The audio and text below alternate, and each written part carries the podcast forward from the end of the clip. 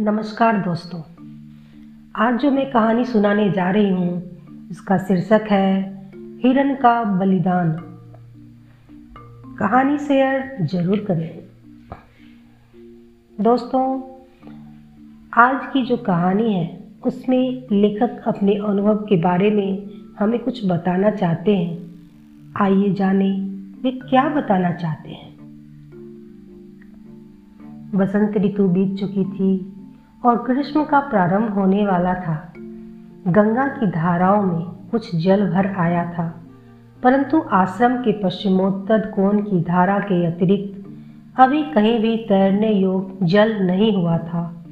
उस दिन कंधे पर अंगोछा डाले मैं उसी धारा की ओर चला जा रहा था कि देखा जंगल में से निकलकर दो प्यासे मृग, माता और पुत्र, गंगा तट की ओर चले जा रहे हैं। सहसा मेरे मन में उन्हें पकड़ने की इच्छा जाग उठी। किनारे पर पहुँच वे जल पीने लगे। मैंने झोली में 25-30 पत्थर भरे और झाड़ी के ओट से निकलकर उनके दाएं बाएं निरंतर पत्थरों की वर्षा करता हुआ मैं उनकी ओर दौड़ पड़ा।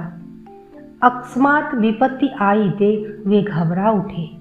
संतान की चिंता में घबराई हुई हिरनी ने पहले तो निकल भागने की थोड़ी बहुत चेष्टा की, पर जब कोई चारा न रहा तो एक लंबी चौकड़ी भर छपाक से वह गंगा में ही कूद पड़ी। उसके पीछे ही पीछे पुत्र भी। एक भरपूर छलांग मारकर मैं भी उनके पीछे ही पीछे धारा में कूद पड़ा और लंबे हाथ मारता बच्चे की ओर बढ़ने लगा। मैं निष्करुण नहीं था, मैं हिरण का वध करने की चेष्टा नहीं कर रहा था।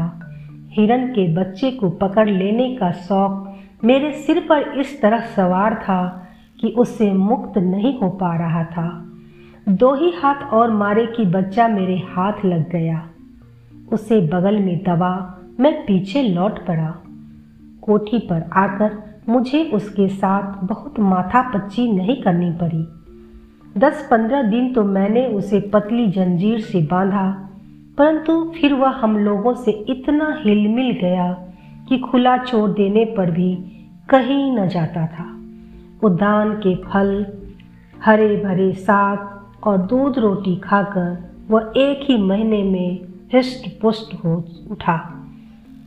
उसका नाम मैंने चंचल रखा, जो सार्थक ही था, परंतु धीरे धीरे उसकी यह चंचलता उपद्रव का रूप धारण करने लगी। वह कभी काम के कागज और पुस्तकें चबा जाता, कभी धूप में सूखते हुए मूल्यवान वस्त्र तक चीर फाड़ डालता, परंतु उसे कोई कुछ न कहता।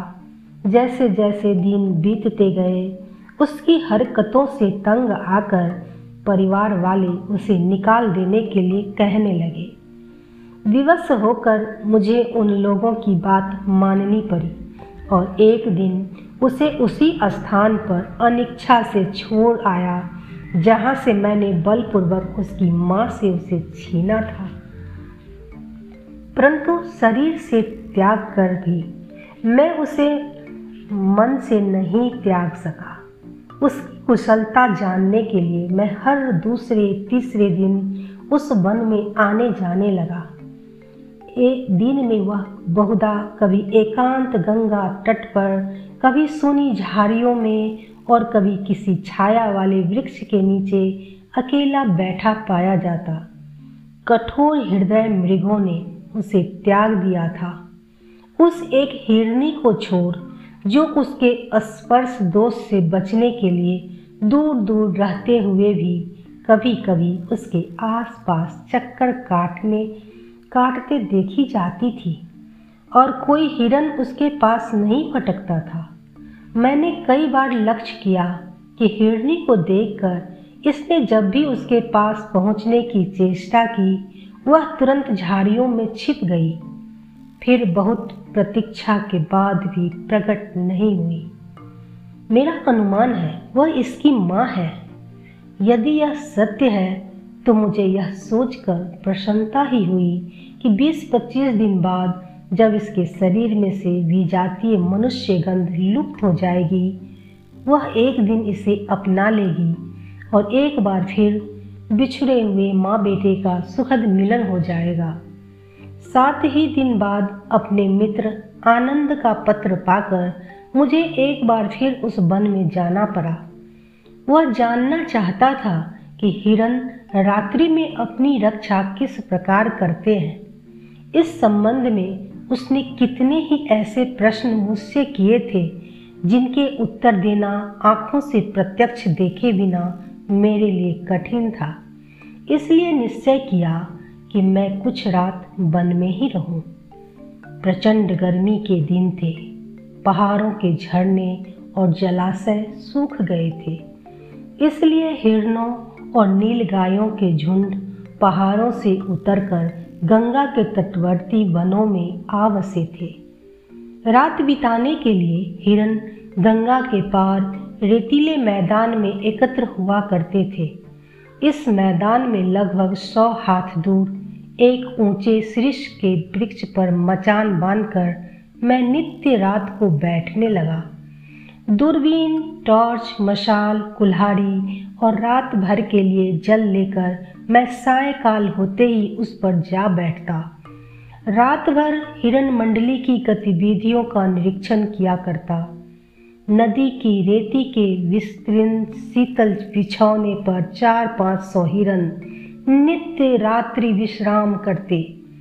बीच में बच्चे और उनकी माताएं, उनके आसपास वृद्ध हिरण और उनके चारों तरफ से घेर कर युवक हिरण और हिरणियाँ अर्ध निद्रा में सोती। बीच बीच में लगभग हर 10-12 हाथ के अंतर पर एक एक पहरेदार हिरण खड़ा रहता। ऐसे पहरेदारों की कुल संख्या 15 से कम न रहती। इस सोती हुई मंडली से कुछ दूर ऐसे 8-10 साहसी मृग और भी होते जो मंडली से काफ़ी दूर हटकर झाड़ियों की ओट में खड़े हुए दिख पड़ते। मेरा विश्वास है ये साहसी मृग विपत्ति को भांपने में बहुत कुशल रहे होंगे और इन्हें अपनी दौड़ पर भी बड़ा भरोसा रहता होगा।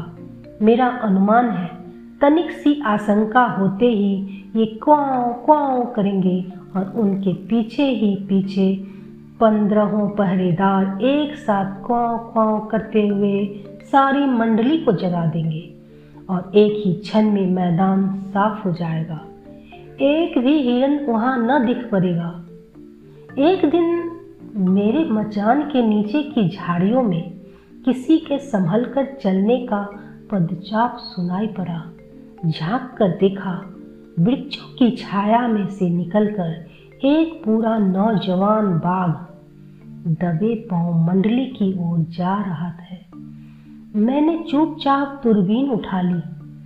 सतर्क, चुस्त, नीचे झुकी हुई गर्दन को थोड़ा सा आगे की ओर बढ़ाए, एक एक कदम नापता और झाड़ियों की आड़ लेता हुआ वह ऐसी सदी चाल से चला जा रहा था कि एक भी पत्थर उसके पंजों से न हिल रहा था।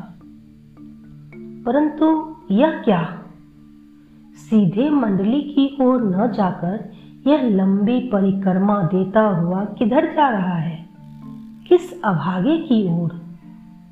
देखा, मंडली से 25-30 हाथ दूर एक अकेला हिरण बैठा सो रहा है। बाघ उधर ही जा रहा है। देखते ही मैंने पहचान लिया। अरे, वह चंचल है। हाय रे, ऊपर से कोमल दिखने वाले इन हिरणों ने उसे अब तक भी अपनी मंडली में नहीं मिलाया है। शायद इनके यहाँ उसके लिए प्रायश्चित की कोई भी व्यवस्था नहीं है। भयानक से भयानक रातों में भी उसे इनके झुंड में मिलकर बैठने का अधिकार नहीं। इनसे दूर हटकर ही उसे सोना पड़ता है। उन्हें उससे कोई सहानुभूति नहीं। परंतु मैं इस अन्याय को कैसे सह सकूँगा? अभी बाघ और चंचल में 50-60 हाथ का अंतर रह गया होगा कि मैं सारी शक्ति बटोर कर एक साथ क्वां क्वां बोल उठा। सैकड़ों हिरन एक साथ हवा में बातें करने लगे। पल भर में मैदान साफ हो गया, परंतु बाघ घाटे पे न था। उधर भार के कारण कुछ धीरे भागती हुई एक हिरनी को लक्ष्य बनाकर वह उसके पीछे दौड़ा जा रहा था। शिकार पट्टू व्याघ ने उसे इस तरह घेर लिया था कि हिरनी को घूम फिर कर बार बार एक ही घेरे में चक्कर काटने पड़ रहे थे। इसमें संदेह नहीं रहा कि उसे जल्दी ही भूखे शत्रु के सामने आत्मसमर्पण कर देना पड़ेगा, परंतु उस आत्मसमर्पण का समय जब सचमुच ही आ पहुंचा, तब बाघ के सामने दूसरा ही हिरन दिखाई पड़ा। मैंने देखा वह और कोई नहीं, मेरा चंचल ही है। परंतु यह यहाँ कैसे? धीरे धीरे मामला स्पष्ट हो उठा। बहुत ही अच्छी तरह समझ में आ गया कि बाघ से बचकर जो हिरनी अभी अभी निकल भागी है, वह और कोई नहीं, इसकी माँ है। वही माँ जिसने अपने निरपराध संतान को जंगल में असहाय छोड़ दिया था, परंतु पुत्र ने अपने प्राणों की बलि देकर कर्तव्य का पालन किया। धन्यवाद।